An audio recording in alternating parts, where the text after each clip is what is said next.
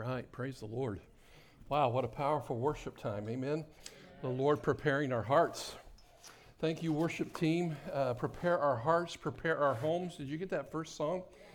Make ready your heart, make ready your home, make ready the people of God. Hey, God's making us ready. Amen. Is anybody getting ready? What are we getting ready for? Bring the kingdom of heaven to this city and this region. Amen. Amen. To raise up other radical, passionate, aggressive lovers of God. Amen. I'm glad you're here. Father, we're just going to pray. Father, in the name of Jesus, I thank you for the power of the conviction of your spirit today to break into our hearts. And God, for you to do something where you break the chains, the chains that I can't break and the chains that your people can't break, but you break chains. And I thank you today that you're a chain breaker. You're here to break off strongholds. You're here today, God, to set us free. So, Lord, I just thank you. We want to cooperate with your spirit today. And we just say yes and amen to you.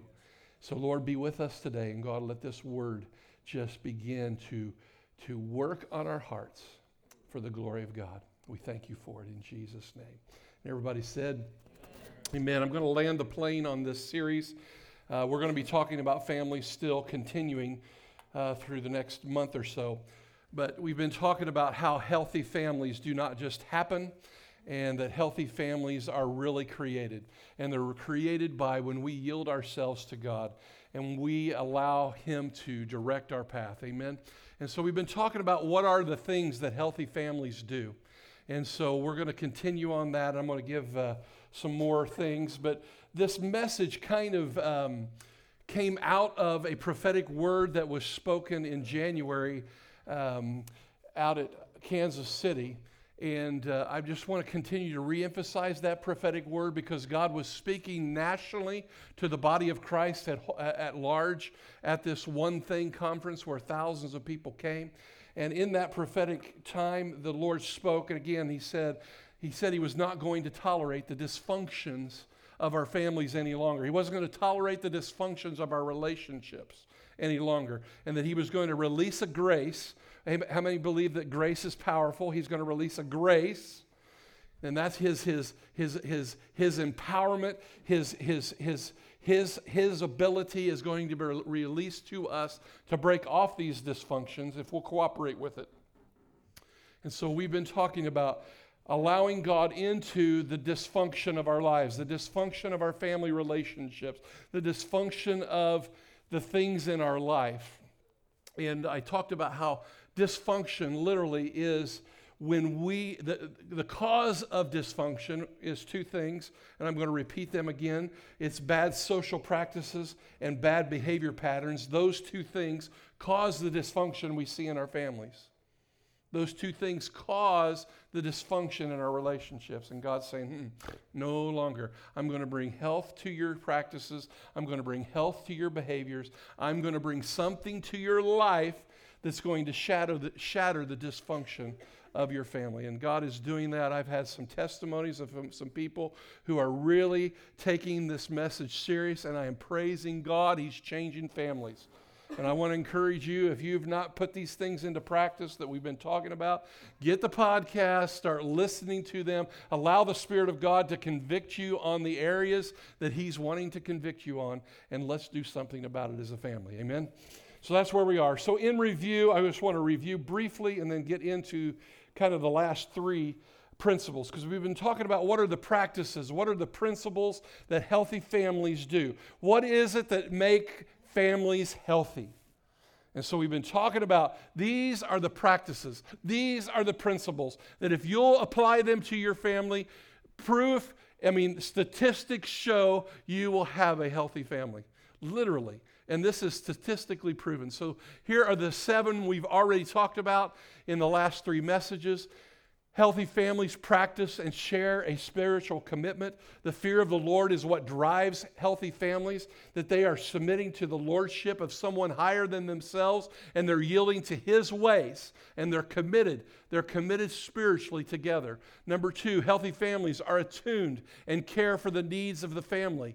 They, they literally are aware of needs in their family and their church family, and they are attuned to that and they care for the needs of the family.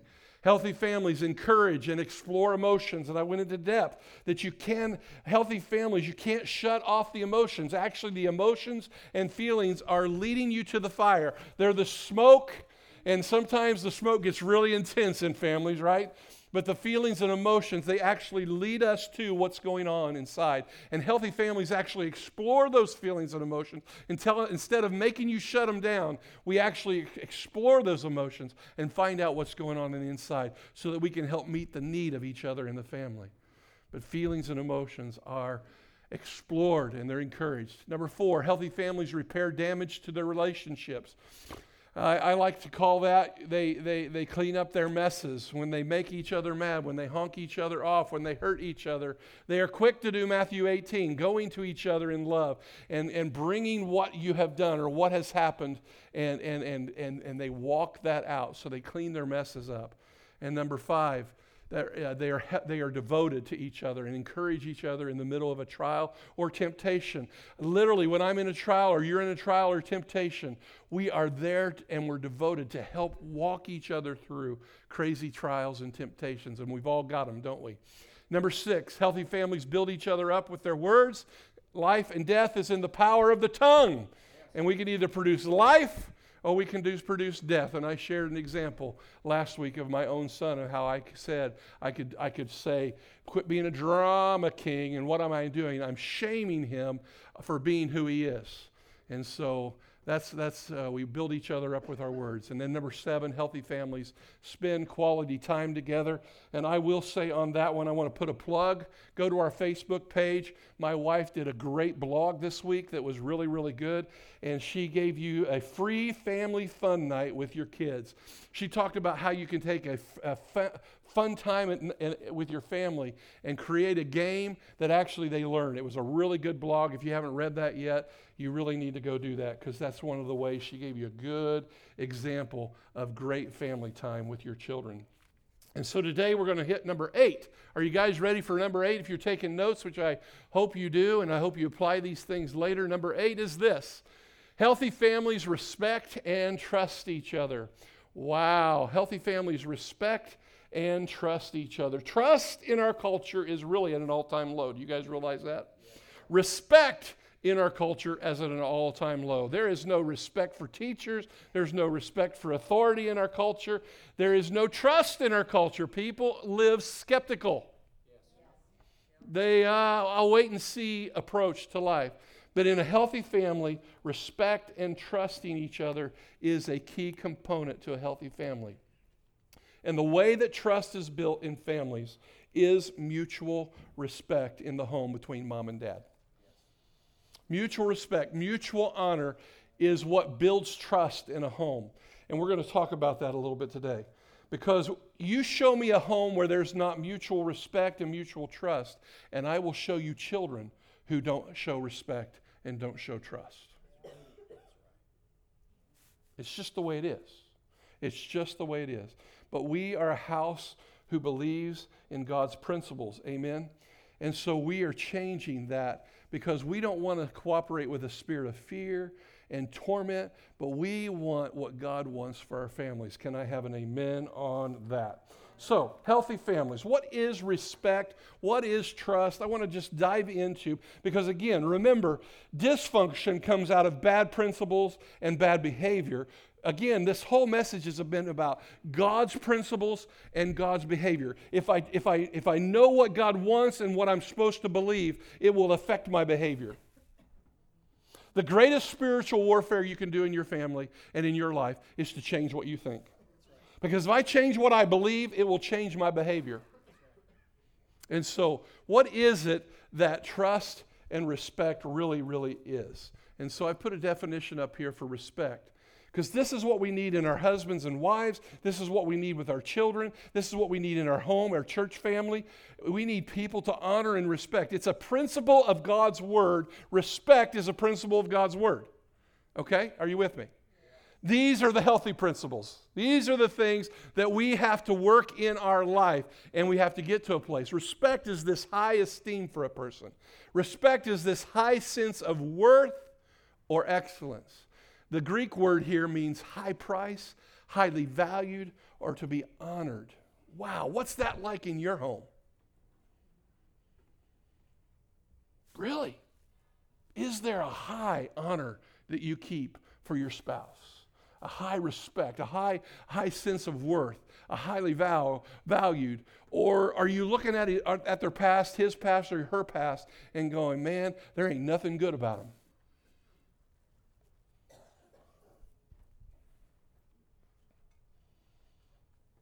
High price. I highly value my wife. I highly value my children. I highly value the people at New Covenant Worship Center. I honor them. I respect them. I put them first. I honor them because I see the good and what God has made them to be rather than all the junk. Because you know what, guys? There's not a person in this house that doesn't have dysfunction. There's not a person in this house that doesn't have some junk around, the, uh, around their trunk. And if you look at the junk, you're going to get sadly discouraged all the time. And I know, I've, I've looked at the junk in everybody's trunk. You've looked at the junk in my trunk. And what that does is that creates disrespect. That creates dishonor if I focus on that. But the kingdom of heaven says, I want you to walk by the Spirit and not by the flesh. I want you to look at people through the Spirit and not the flesh. Now, that doesn't mean that we won't help each other through the trial or the temptation. We might go, and I might go over here to Hannah and I say, Hannah, do you realize how dishonoring you're being of your parents? Now, she's not doing this, and I didn't set up. This is a rabbit trail.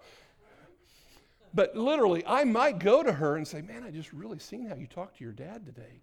Honey, what's going on? And I'm going to begin to explore her emotions. I'm going to begin to ask her questions. What's going on, sweetie? I love you, and I know that's not who you are. And so it's not that we don't see the junk. It's not that we don't do something about the junk because when we're devoted to each other, we want to help each other out of the junk, right? Right, right, right? We've got to help each other out of the junk. So I'm going to go to her and I'm going to say, Babe, I love you. What's going on? There's something going on here and here, and I want to help you. That's different than me judging her, pointing the finger, telling her, you know, that she's whatever. Right, right? Are you with me? And so, this thing of trust and this thing of highly esteeming, we've got to see each other differently. And so we ha- that's the principle of God's word. Those are the principles that, that move us from the bad principles that bring us dysfunction to moving to the good principles that lead to great behavior that actually makes a house healthy, makes a church healthy, makes a fam- family healthy. And that's what you've got to go to. Because again, the fear of the Lord is what is informing our decisions. It's the fear of the Lord, honoring His name. I'm going to respect because of a, a, mutual respect, because God has told me to. God has said in His Word, follow me. Follow the way I have done it. And that's what we are. Even today, our worship is, was about following God and, and listening to Him. And that's what respect is all about. And we have to put people at a high honor. What is trust? Trust is to rely on the integrity, strength, or ability of a person. To trust, faith is another word for trust, to have a strong confidence or reliance upon someone. Ha, what's that look like in your family? Do you guys have, trust your family? Do you have a strong confidence? It's like, well, you know, I don't, I don't know whether go, go there or not or not, but yes, I'm going to go there. I love going there. I, I yeah, I'm going there. So praise God. So Karen and I, uh, Joel had met a, a, girl, as many of you guys know, and it's like, wow, he's moving fast, which seems like my boys do. But at any rate, don't know her, haven't met her, but it's the relationship's advancing, and so there is a level of fear. Okay, and it's like, no, even the song we sang today, I trust my son hears from heaven. Beyond that, I trust in God's, my confidence is in His faithfulness. My confidence is in God's faithfulness that He will hijack that relationship if it's not God. I, I believe that. I really believe that. But I'm tested in that belief. Otherwise, I would fall into control. I would fall into manipulation. I would fall into worry that would then cause dysfunction in my family. Are you following the path? And God says, Trust me. I'm confident more in God's ability to keep me on the path than I am in my own ability to keep me on the path. Therefore, I transfer that confidence in my children and my church family. I am confident if you're pursuing God, you will get it. You will. It may take you three weeks, it may take you three months, it may take you three years. Dear God, I hope it doesn't take 30. But But if it takes 30, I'm going to love you through the 30. But I may whip you a few times. No.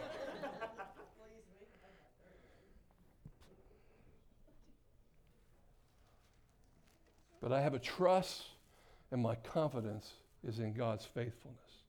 Therefore, I can rest and trust my kids, my family, my church family, and for God to move in that situation. Can I have an amen?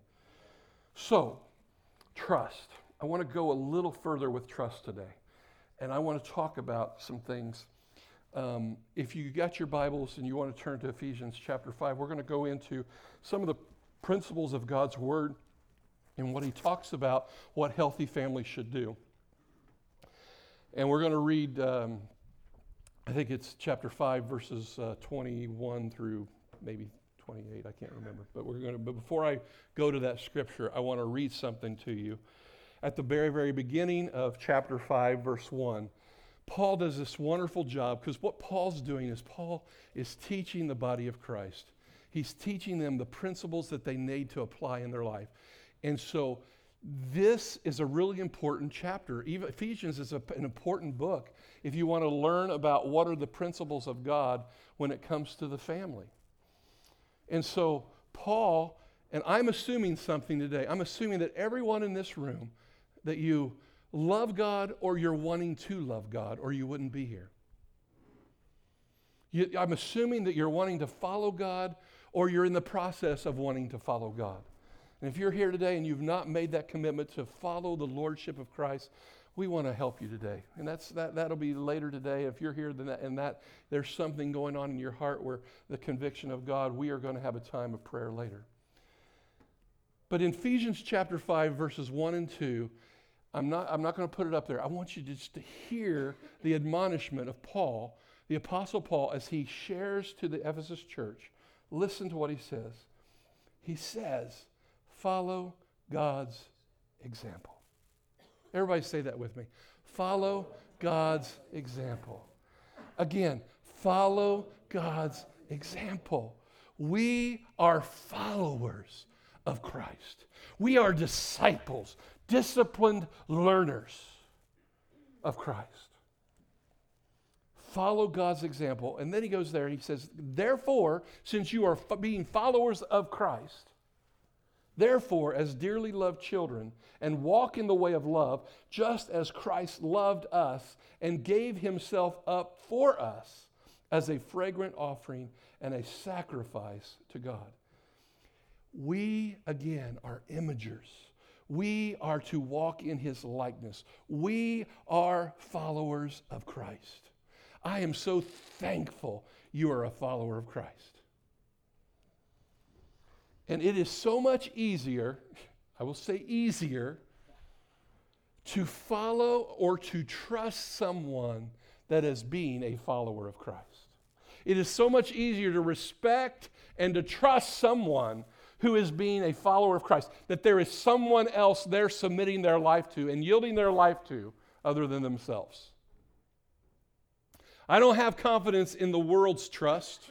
I don't have confidence in the world that the world will be trustable or that the world is respectable because they don't live by the same standards as the Word of God.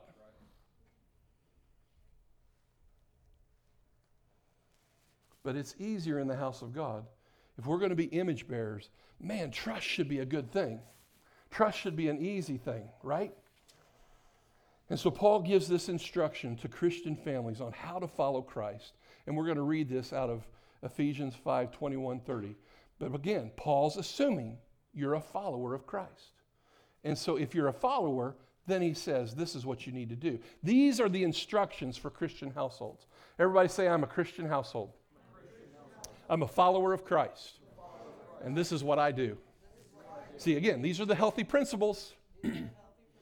These are the healthy principles that destroy dysfunction. Okay, so here we go. Ephesians 21, if you'll advance that, guys, or maybe I should. There we go. Now, I'm, i want you just to read the first, the first line, and we're going to stop. Submit to one another out of reverence for Christ. Stop. We've all known the scripture, the next one Wives, submit to your husbands as unto the Lord. And that is a truth, but I want to stop right there first. What does it say? Submit to one another out of reverence for Christ. Submit to one another out of reverence for Christ. There is a mutual submission that should happen in the home. Husbands and wives, children one to another. In the church, there should be this phrase that says submit to one another. Now, that word there to be submissive, I don't think I put the definition. No, I didn't. Good. The word hip, ah, this really, I, I even, hippotasso. Hippot, everybody say hippotasso. Right, hippotasso. It's not where we get the word hippopotamus or anything like that. Hippotasso. To be submissive literally means to subordinate, to yield. Now, the best way that uh, the, Lord has ever showed this to me, and I don't know, I may, maybe a little corny, but man, I know I've shared this before, but literally, if we're to submit and yield and subordinate to one another, to husbands and wives. It's not, it's a mutual submission. It's not just that the wife has to submit to me, but I submit to her. I yield back to her. I mutually give respect and honor back to her, and she mutually gives it back to me. That's the kingdom. Now, I know that's not what goes on in a lot of relationships. I'm not stupid. I wasn't born last night. I was born at night, but not last night. But that word literally in the Greek means to be or become inclined. I didn't put it up there. To be or become inclined or willing to submit to orders or wishes of others or showing such inclination to do so. Now, here's where I want to go before we even read the scripture of where we're supposed to and how we are supposed to live as Christians. It's that I hold my wife my children, my church family, people in general. I hold them in such high value and such high honor that I'm willing to submit and listen to their wishes. I'm willing to listen to their concerns. I'm willing to listen to their needs. I'm willing to put them first before myself and seek to understand and to know. That's Bible. Hear me, that's Bible. But most people are defending their rights. Most people are defending themselves. They're protecting themselves rather than giving themselves away. And God says, No, I want you to follow my example. Did Christ preserve his life or did he give it away? Did he self protect? No, he gave it all. And so there's this mutual submission to one another out of reverence to Christ. And so now we'll read the scripture that says, Wives, submit yourselves to your own husbands as you do to the Lord. For the husband is the head of the wife, as Christ is the head of the church, his body, of which he is the Savior. Now, as the church submits to Christ, so also wives should submit to their husbands in everything. And then to husbands. This is what healthy families do. Husbands, love your wives, just as Christ loved the church and gave himself up for her, to make her holy, cleansing her by the washing with water through the word, and to present her to himself as a radiant church without stain or wrinkle or any other blemish, blemish but holy and blameless. In the same way, husbands ought to love their wives as their own bodies. He who loves his wife loves himself. After all, no one ever hated their own body, but they fed, they feed and care for their body, just as Christ does the church, for we are all members of his body. I don't know if I put this, I didn't put it up there. The other thing I want to point out so we, we talk about wives submitting to their husbands, subordinating to them, yielding to their wishes, their desires, their needs. but also because Paul put that in the scripture on the very first verse before that, there should be a mutual submission back to the husband and the husband to the wife. Are we clear on that? That is a principle that we need to live by as Christians. If you, as a healthy family, will submit to the lordship of His word right there, and you will mutually submit one to another, you're going to have a healthy family. And I realize the process of getting there, I'm into this 32 years. I've been married, th- going to be 33 this year. Yeah, she has put up with a lot of submitting. but I promise you, I promise you, I do live it at home. And there is a mutual submission one to another that is beautiful within our marriage, that is amazing. It is amazing what I have with my wife. It is precious. And it creates godly offspring. That's why God said in Malachi to come back to the wife of your youth and to love her and to cherish her. Because he wants to produce godly offspring from us. He wants to produce a family. He wants to create a healthy family in your family and in this house. And so, this whole thing of loving your wife, that there in the Greek means to have a strong, hear this, men, non sexual affection and love for a person and their good as understood by God's moral character, especially characterized, here's the big one the loving your wives, especially characterized by a willing forfeiture of your rights and your privileges. Literally, if I'm to walk in love, I have to be willing to forfeit my rights, my privileges, to put my wife first. And for my wife to put me first. And by doing so, we're putting him first.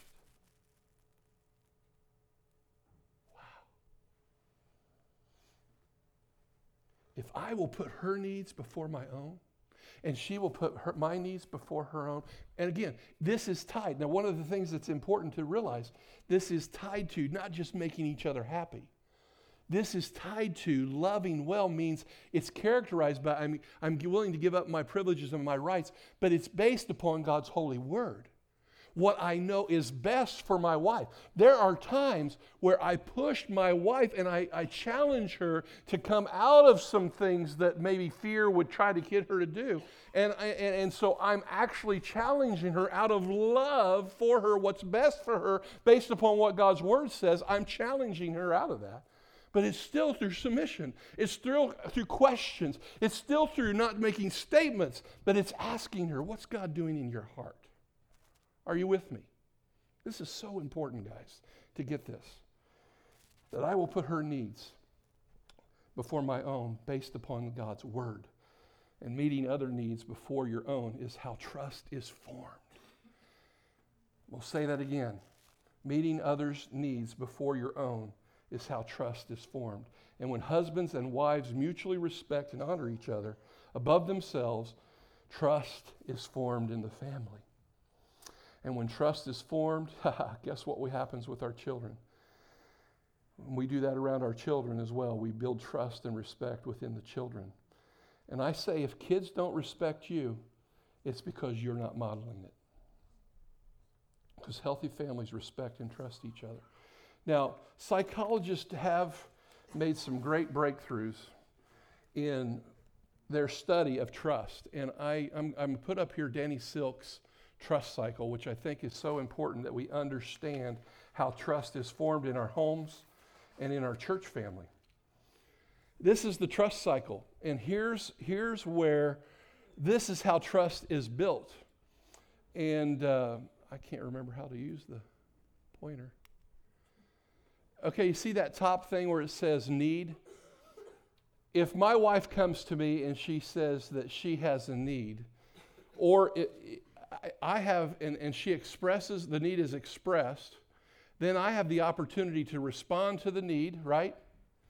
And if I respond to the need and the need gets satisfied, she gets comforted, and guess what? It builds trust in me. How about a little baby? This is the, the, the, example that Danny Silk uses. A little baby, when they're little, this is how trust begins to form for healthy relationships within our children.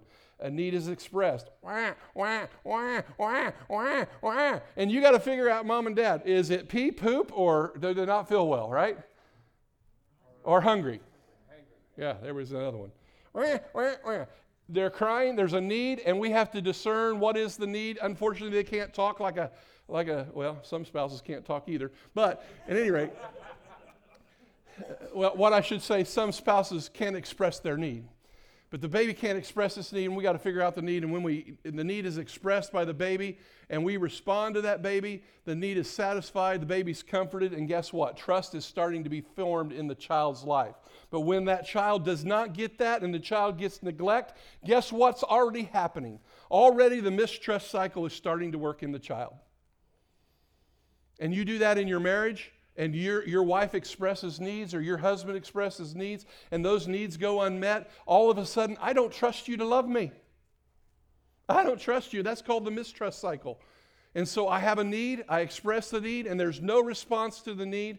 My need is left unsatisfied, and I'm not comforted, and therefore mistrust cycle starts. But healthy families create trust. And that trust yes, it's mutual respect and honor and putting each other's first is, is, is the principle that you have to live by in order to meet the need. See, if, if, if the principle of God's word is, I put others before myself, I am willing to, to, to deprive myself of rights and privileges in order to meet the needs of other people. That's the godly principle. If I live by that principle, I will automatically build trust in, my, in the people around me. They will trust me. And so in our culture, there's a lot of needs that aren't going met. Isn't that true? And because there's so many needs in our culture that are not being met, trust it is at a low, all-time low. I mean, I could probably survey this group and say, how many of you trust our politicians?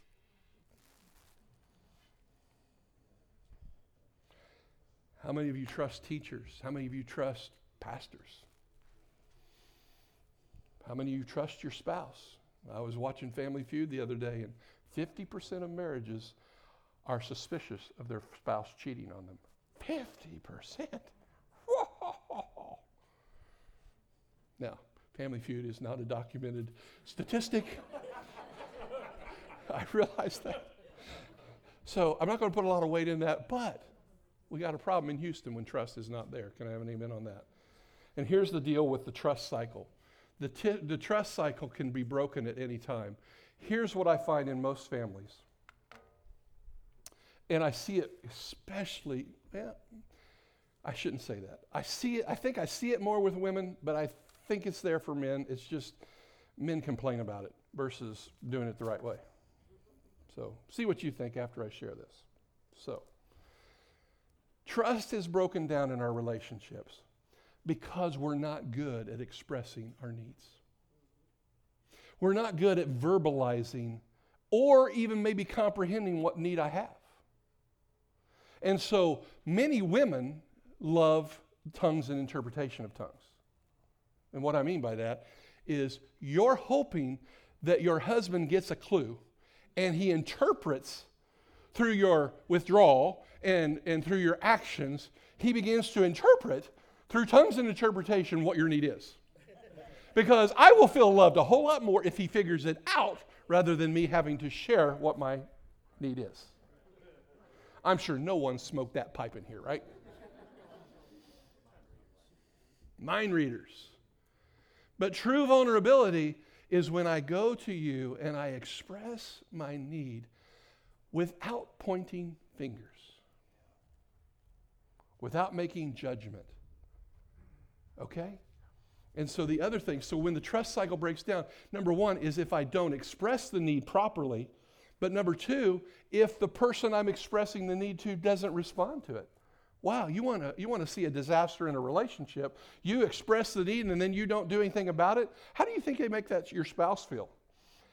How about if I express a need here in the church? We need to, this stuff, and nobody else takes care of the need. It erodes trust. Are you with me?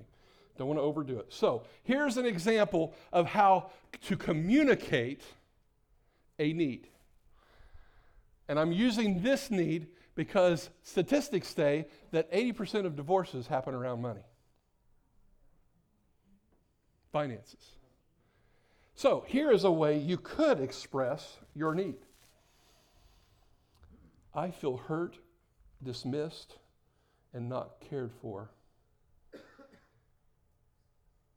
when I feel you are ignoring my need to be on a budget and to feel financially secure. I'm going to repeat that. I feel hurt, I feel dismissed, and I don't feel cared for when I feel you're ignoring my need to be on a budget and to feel financial security. Here's how it normally is communicated. You don't care about me because you ignore my needs. You always put me last and you spend money however you want. You never want to save money.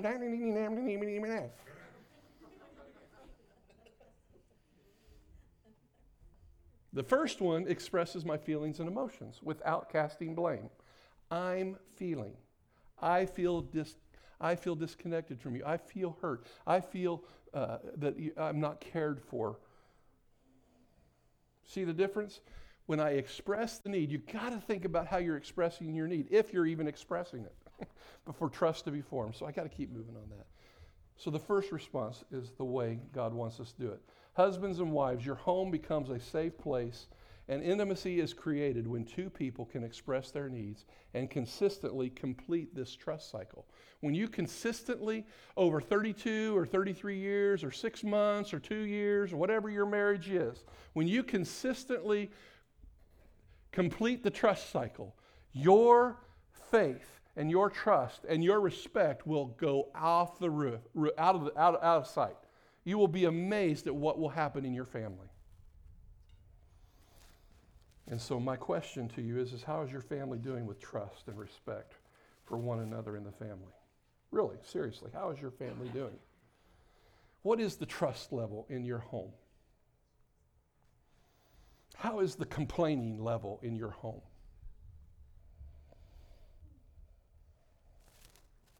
Is your home a safe place to express needs? Or as soon as the need comes, you go, What do you want now? really? Oh.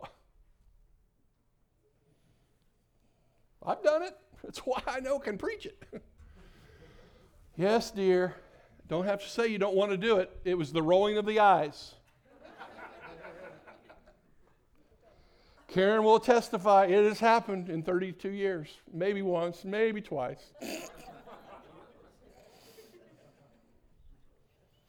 but I've learned to when she has a need or she ha- needs help with something, I've learned to ask her, when do you want that done by? Oh, now, okay. I will stop what I'm doing and I will take care of you. Because I give up my privileges and my rights because I highly esteem and highly value. So I will. I'll quit watching the TV. I'll quit studying. I'll quit doing what I'm doing. I'll quit mowing the yard. I'll whatever because I highly esteem and value her. I'm getting there. I'm getting there. She says I'm batting about 80%. We'll put it that way.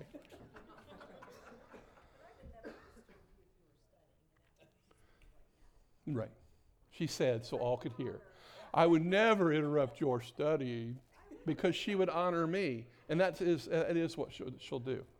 She'll, a lot of times, she'll say, when you have time when you have time, if you could help me with this.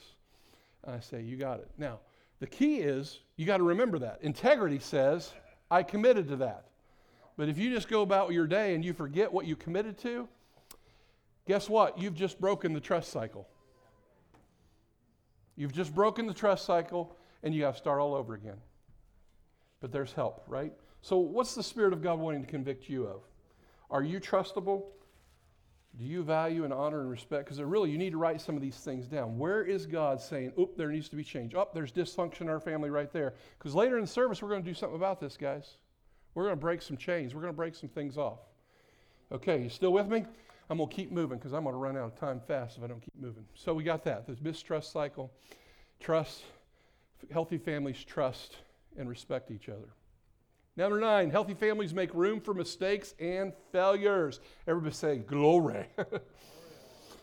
healthy families make room for mistakes and failures. I have been the poster child of not doing this. When my children were young, don't make mistakes. Because I grew up in a critical home, and I grew up in a home where you had to do everything perfect. And by golly, if you didn't do it perfect, you felt like a fool and you were belittled until you got it right. Anybody else been in that kind of home? And so I learned some really hard ways on this one to, to, to get here to mistakes. And uh, Abraham has reminded me several times. The, the kids were down and we built a house out on 103, and the kids were playing down in the basement. And uh, there was some unfinished drywall that went underneath, underneath the steps in the basement. And Joel was trying to climb up that drywall, and the rubber drywall broke. Mistake, accident, no big deal, all replaceable, but it was such a big deal to me.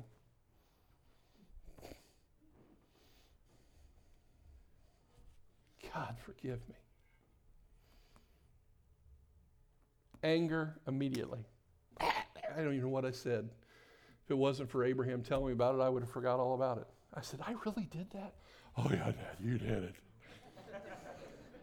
really? Did the fangs come out? Oh, no, more than the fangs. A broken piece of stinking drywall, unfinished drywall. My place wasn't a safe place to make mistakes and failures. And I'm still working through this one. Everyone should have a freedom to fail or to be wrong without shaming, blaming, or guilting or being made fun of. Everyone is allowed to have faults and weaknesses without fear of rejection, condemnation, or punishment. In a grace based culture, failure is kept in perspective so that the members of the family have enough confidence to recover, grow, achieve, and mature in their life. See, within a true grace filled culture, within healthy families, healthy families realize that mistakes and failure are actually the process of learning. And here's where we have to do a better job in, in the church and in our families. We have got to allow healthy, minor mistakes at a young age so that when they're older, they have an understanding of how to make decisions. I pulled something off the internet from a lady named Michelle Caskey, who is a homeschoolyourboys.com kind of girl. And she had some really, really good things. And I'm going to put it up here. Uh, here are four benefits for, for allowing your child to make mistakes that I thought were powerful, and I stole them. and I put the reference down at the bottom left, Michelle Caskey, if you want to look her up. The four benefits of allowing your kids to make mistakes. It builds self confidence, builds coping skills, learn to take responsibility, and developing wisdom. The first one, self confidence, and this is what I've seen in my own children.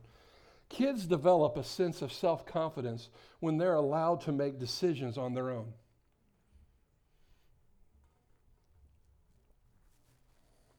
Now, I'm not talking about decisions when a kid's nine years old and he has free reign to a cell phone and he can do whatever he wants. That's not the kind of decisions that you allow your children to make. Can I have an amen on that? Dear God, there's kids with cell phones that shouldn't have cell phones. That's not a decision you let your children make. And I think Tom's going to share some of that in some messages coming up on what are healthy parameters for families. But your kids need to have a sense of making decisions on their own. When they're young, they should be allowed to make minor decisions on their own. Allow them to figure out how to do it rather than always jumping in immediately and taking over and doing it for them. I see so many helicopter parents that they do it all for their children and they never allow this to actually take place. They are going to create wimps in their children. They're going to pr- create kids who are insecure. They're going to create kids who don't know how to make a good decision because you've made all the decisions for them. And then when they get 18 and you complain about your children because they don't make a good decision, hello, Houston, you've created it. because you've made all the decisions. You've taken all the, the mistakes away and you've made everything perfect for your little junior.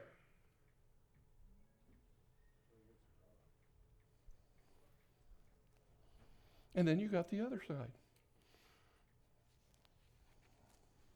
where they let kids make all their decisions. And that's nuts, even too. We got to let kids make mistakes. I'll never forget when our, my kids were little, we had this little 80 motorcycle. It was a little, just a little motorcycle, and Joel and Abe would ride the daylights out of it. And um, we get to Canada, and Abe's way too big for the, the motorcycle. And so, you know, they quit riding it. So we get to Canada, and one of our neighbors down a few cabins down, they have these big honking dirt bikes. And uh, okay, here comes the opportunity for Abraham to fail. He wants to ride that big bike. And I look at him said, Yep, you can do it. I have all the confidence in you in the world. Get on that thing. I can? Yeah, if that's what you want to do, is that the decision you want to make? Yeah. He goes off on the dirt bike with somebody else. And Protect him, oh God. Because even a mistake on a motorcycle, yeah, it could have a consequence. But it built his confidence. I can do this, Dad. You believe in me? He turned the bike around, laid it over a little bit, got back on the bike, and came back. Said, Man, Dad, that was fun. Of course, then he wanted to spend money to buy one. I said, Well, better start saving. but we have to let kids make decisions. Amen. And it builds their confidence, it builds coping skills. Kids develop many important skills in their life as they are allowed to go through difficult situations. And if we as parents don't let them go through difficult situations, we never teach them how to cope. They learn how to handle negative emotions and build self control and how to apologize and many other important things when it comes to relational skills when we allow them to make decisions and we allow them to make mistakes and to fail. But if you come and rescue your child every time they make a mistake and every time they fail, all the question you need to say is, What do you think you need to do? That's as simple as it gets. What are you going to do?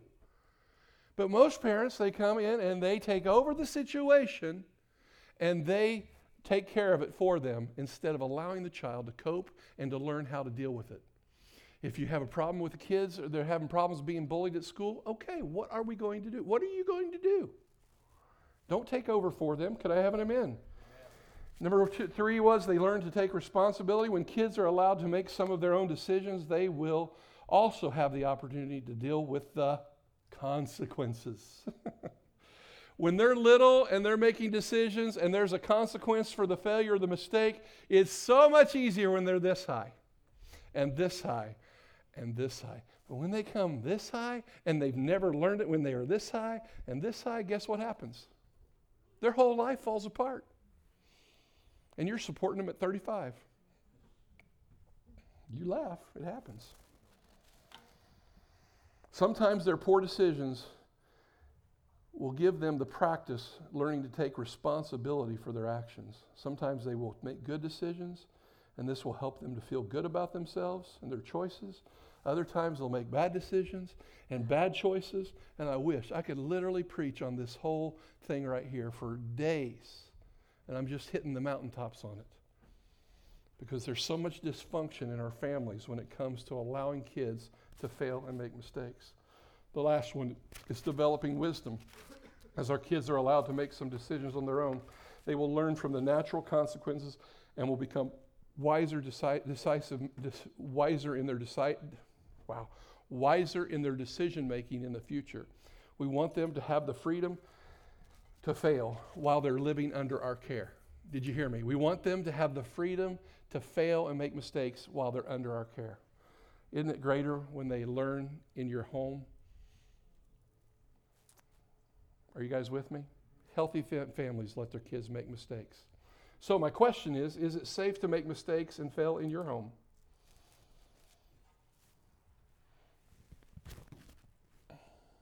Is there punishment, rejection, condemnation, feeling stupid when we make a mistake in your home? Here's what I really hope that over the course of these three messages, I hope you've been writing things down that the Spirit of God has convicted you on. Because I'm telling you, church, there's some chains that need to be broken. There's some mentality, there's some decisions, there's some principles that we've been living by that need to be broken and cast off. And to, the, today we're going to we're going to have an opportunity to bring those things we've written down, those things that God has convicted us of. We're going to have an opportunity to break those off today. Are you with me? So, another decision that we made, and I won't go there because we're running out of time. Okay. So, healthy families make room for mistakes and failure. Number 10, we're going to move to number 10, and this is where we're going to land the plane. This is, uh, and we're going to we're going to get this done today. Praise God. Healthy families admit and seek help for their dysfunction. Everybody say it with me. Healthy families admit and seek help for their dysfunction. And I misspelled, yeah, yeah, there. I didn't misspell. I thought I did for a second. Okay. This is the application piece of this message. This is the part where we go, this is what, what, what do we need to do when God highlights certain areas of our family where there's dysfunction, when He highlights your anger, when He highlights your behavior, when He highlights you, you, you're not doing some of these things that healthy families do. When God convicts us, when God puts on the light, you know, it's like it's like when people first come to church and they first get saved. It's like beautiful thing about God is He convicts you on the first thing He wants you to deal with. Has anybody ever noticed that? He doesn't convict you on quitting smoking, quitting drinking, quitting cussing, uh, b- quitting pornography, quitting. I mean, he doesn't focus on all five areas. Is that true with God? What God is so gracious on is He goes, Man, this is the area I want you to deal with. He begins to convict, and we have this opportunity. Am I going to follow Christ or am I not? Am I going to yield this part of my life or not? Am I going to be a follower or not, right? And so, what God has done is, is this, this is the application where the rubber meets the road. What are you guys going to do?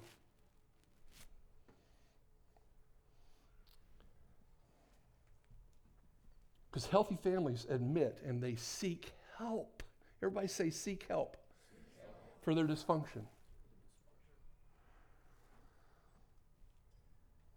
Healthy families are not ashamed or embarrassed to go outside the family to get help. Well, by God, I'm not going to share any of my junk with people. Well, you just keep hanging on to that junk then, because it'll stay around. And you'll be repeating the cycle, and you'll go through the desert over and over and over and over, and you'll be blaming God. And well, this church just doesn't know. I just don't like what this church is doing, man. I just don't feel anything anymore. Yeah, you don't feel anything anymore because you ain't dealing with what God's telling you to deal with. My gosh, if you're not feeling the presence of God here, you've got some pulse problems. Healthy families are not afraid to share or discuss their problems and their junk. Healthy families are willing to get vulnerable and humble themselves and ask for help. What are you going to do to seek help for the dysfunction in your life and family? And here's what I want to say, and here's where I want to go today. And I love what Paul did, and I'm going to try to give this the time that it needs. And so we're going to stay here a little longer today because God's going to do something in our hearts. When we have dysfunction, it really does require, you're either going, here's what's going to happen. And I promise you, because I've seen it in my own life. You're either going to humble yourself or you're going to get humiliated. One way or the other. You will deal with the dysfunction in your life. That's just who God is. He loves you enough to not let you stay where you're at. That's what healthy fathers do.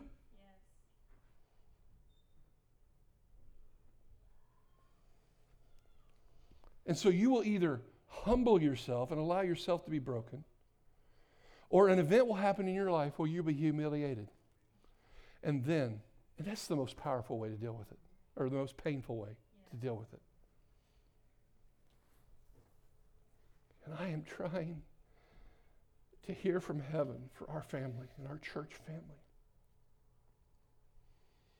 Tom is too, and others on leadership. We have an opportunity to cooperate with the Spirit of God or not. And I pray that God has convicted you about some things and some dysfunctions that are in your life. Because really, the first step is you making a choice to humble yourself and to allow, when the Spirit of God convicts you of your own dysfunction, that you move towards God in godly sorrow. That godly sorrow begins to happen in your heart. It began happening in my heart even this morning as I was praying before I came today. And I began to cry and some things that the Lord was dealing with my own heart where I feel bad about the dysfunction that I've participated in. But godly sorrow is a word called lupe, and it's feeling it's it's a condition of feeling bad about your condition. it's this thing where grief, sorrow, pain, regret, there is a sadness that is associated with godly sorrow. There's a sadness associated with some wrong done or some disappointment in your life. And there's this conviction, it's the conviction of the dysfunction. And that dysfunction causes you, you know, when you see the dysfunction of your family, you see the brokenness of your family, or, what, or, or where you're falling short as a mom, a dad, a son, a daughter, and you see that dysfunction, the Spirit of God, be, the Spirit of God begins to move on us. But what's happened is our conviction has gotten really soft in the house of God and in our culture. We're not convicted of things like we used to be because we're so satisfied. We're, we're, we think we're just okay, but we're not okay.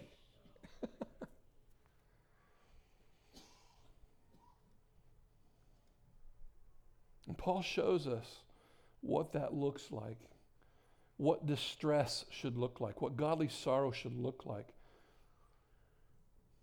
When we start to see what we're doing to our kids, when we see what we're doing to our wife, when we start to see what we're doing to our extended family, because the dysfunction of our families is creating such chaos, it's creating such hurt, it's creating children who don't want to serve God after they leave the house.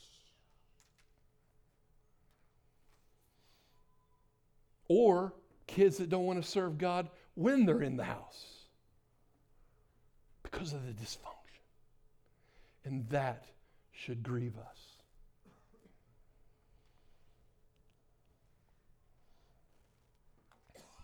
And so, Paul, so graciously, step one is godly sorrow. You feel the pain. And Paul talks about it in 2 Corinthians 7 10 and I want to set the stage here because Paul had written another letter to the Corinthian church and he had opened both barrels on them. And he had corrected them harshly. And after they were corrected, they really started feeling bad for the sin, the sexual immorality that was in the church, the brokenness within the families, the way they worshiped and how selfish they were in the body of Christ, how they would eat before others instead of preferring other people, the very things that we're talking about in this house.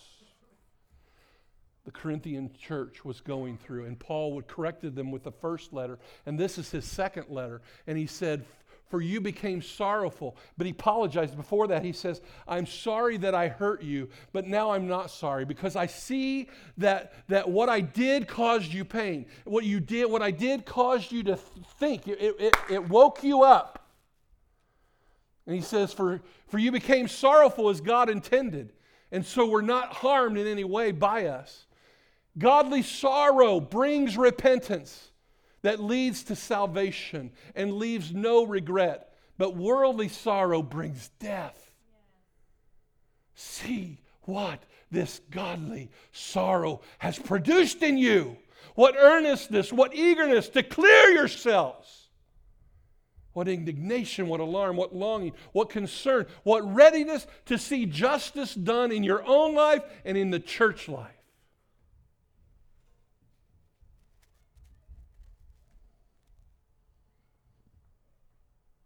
Godly sorrow. Break our hearts, O oh God.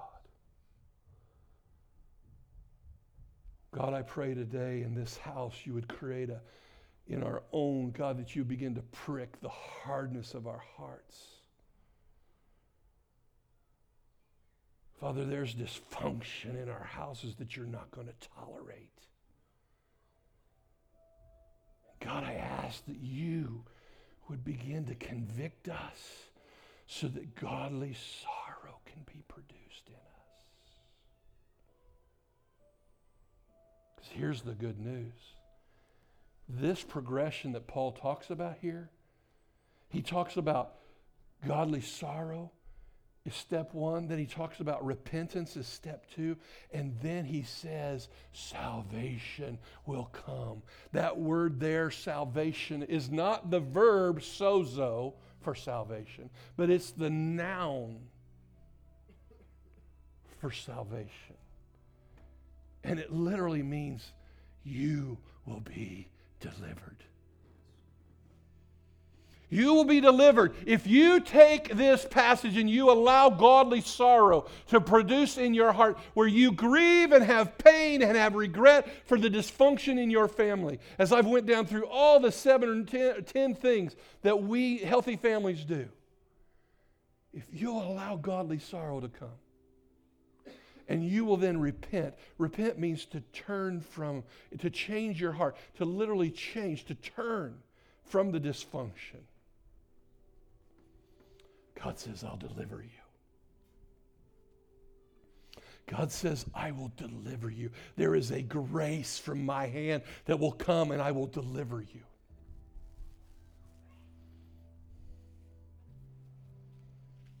If you allow godly sorrow, if you allow repentance to come, I will deliver you.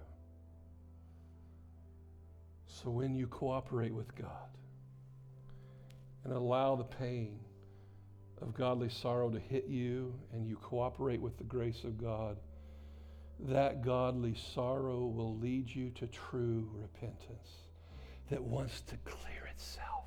It wants to bring justice. It is like, no, I'm not sorry. I smack my hands. Oh, God, forgive me. God says, I'll deliver you. I will deliver you. I will deliver you. There are chains that are going to be broken today. There's things like emotional healing and deliverance you need to go through. We have an amazing emotional healing team. There's discipleship relationships that you need to go through to help you get where God wants you to go.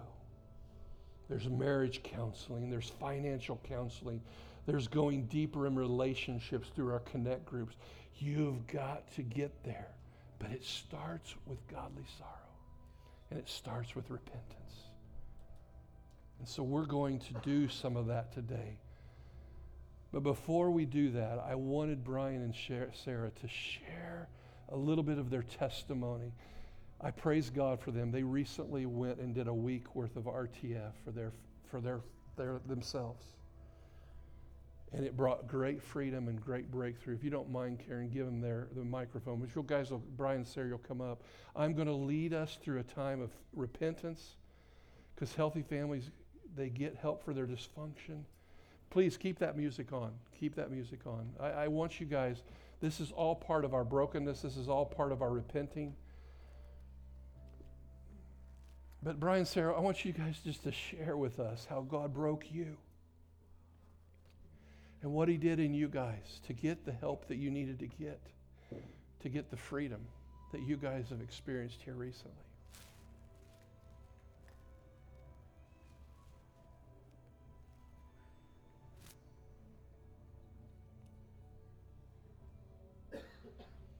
Yes, you are.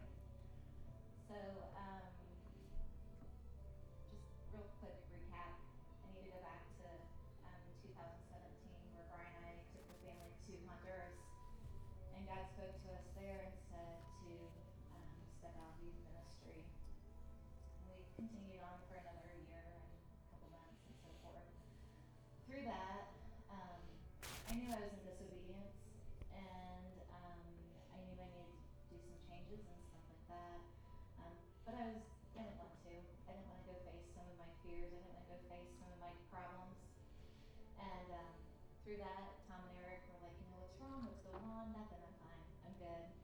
I got lots going on, but it's fine. It'll be okay. I like I stuff. So our RTFers called us stuffer. Called called me a stuffer. Um, I do really, really good at that. And so um, through all that, we went to RTF, and um, I was not a huge proponent of RTF because I had done issue focus, and I was like, I don't, I don't I'll support Sozo all the way. I love Sozo. We went through. We got lots of healing through Sozo, but I just really did not want to go. Besides the fact, I did not want to list out all of my issues. Junk. I didn't want to share my junk and be vulnerable with anyone, like Eric said. Um, so, um, I guess, um, there's so many things, so many things I got healing from. But the one that I think impacted my family probably the most and will continue to impact is, um, I did not like to be touched. I did not like to hug.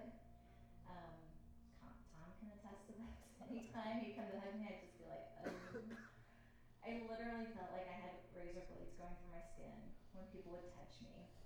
Um, and it was hard, and my kids were like that. And I look back and I'm like, you know, I was great when they were babies um, because I didn't have to reciprocate it. I didn't want the touch. I'll give you the touch, but don't touch me. Um, ended up through Sozo, I had no idea, or not Sozo, RTF, sorry. Um, I had been touched inappropriately when I was little. And um, through that, I just decided, nope, just don't do it to me.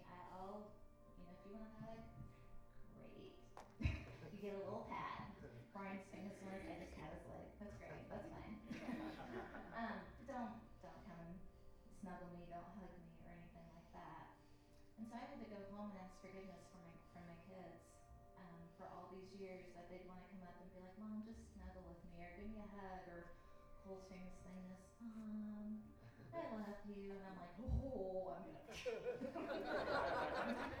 and I did it a couple times, didn't I, buddy? um, but since I've been home, I want that touch. I want them to come to me. Um, I've even reached out and done a little bit, but um, yeah. So um, the whole trust cycle, I can see it working in my kids where, you know, I I didn't provide that need of their touch, and so there's a little bit of mistrust, and so that will have to be fixed. Um, but we're working on it. So. I'm working on it. Did you hear that? Yeah, that's good. Um, so for me, uh, I mean, I was, I was skeptical of RTF for this reason.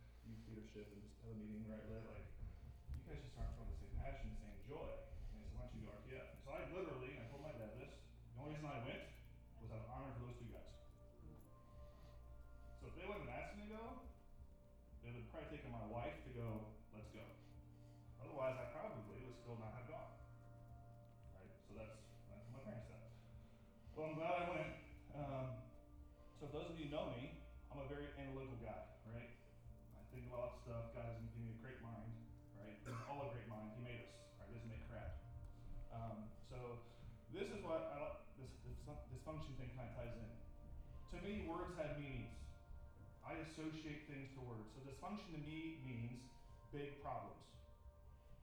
I think of dysfunction. Well, am I beating my children? Again, that's that's how Brian Hughes does stuff, right? Um, and so a lot of times I get myself caught in what I think is true. The meanings I have associated to words, right? And based on past experiences, what these words now mean to me. So you sit in this room and you hear all this dysfunction stuff, right? Here's the categories you're in, because guess what? I was just there a couple weeks ago, as we talk about these things, right? Here's the categories I'm in. One, I don't feel anything, I don't have any problems. Two,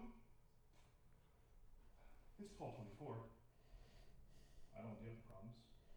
Three, the pain's not bad enough yet for me to do anything. Mm.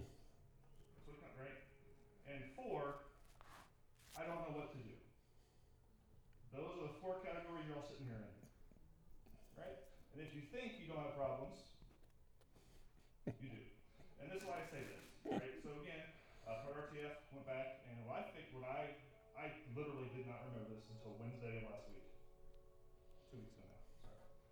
I actually was touched inappropriately twice by my babysitter's son and a different babysitter's daughter. Didn't realize that. God showed me that at that moment in time, I'm guessing it was before fourth grade, so it's seven, eight, nine ish. He showed me that that's where the devil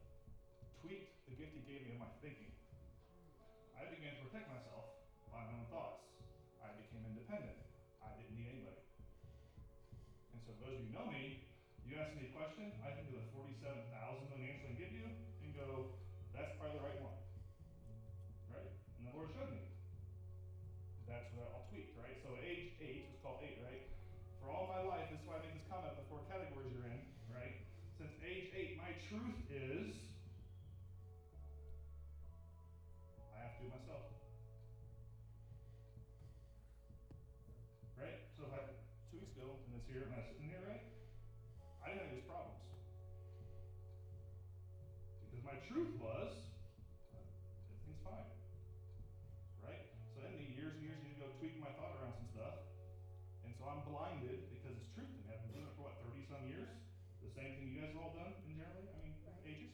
But you get my point. So when he talks about these various things, and if you don't have anything, the Lord showed me. Brian, why don't you live in a perfect world? You never told me,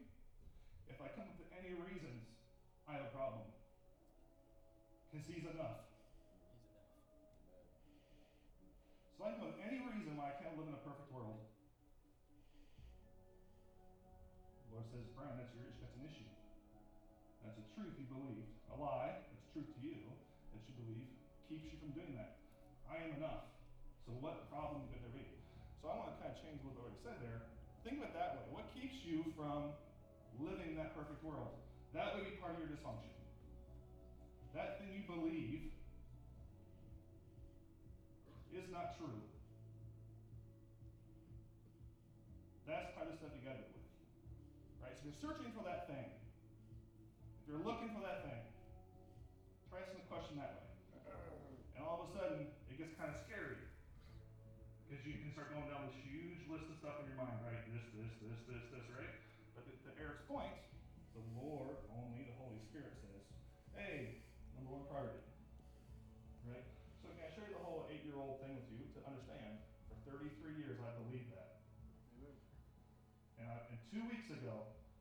would not be up here when he does the, I'll call altar call or respond thing.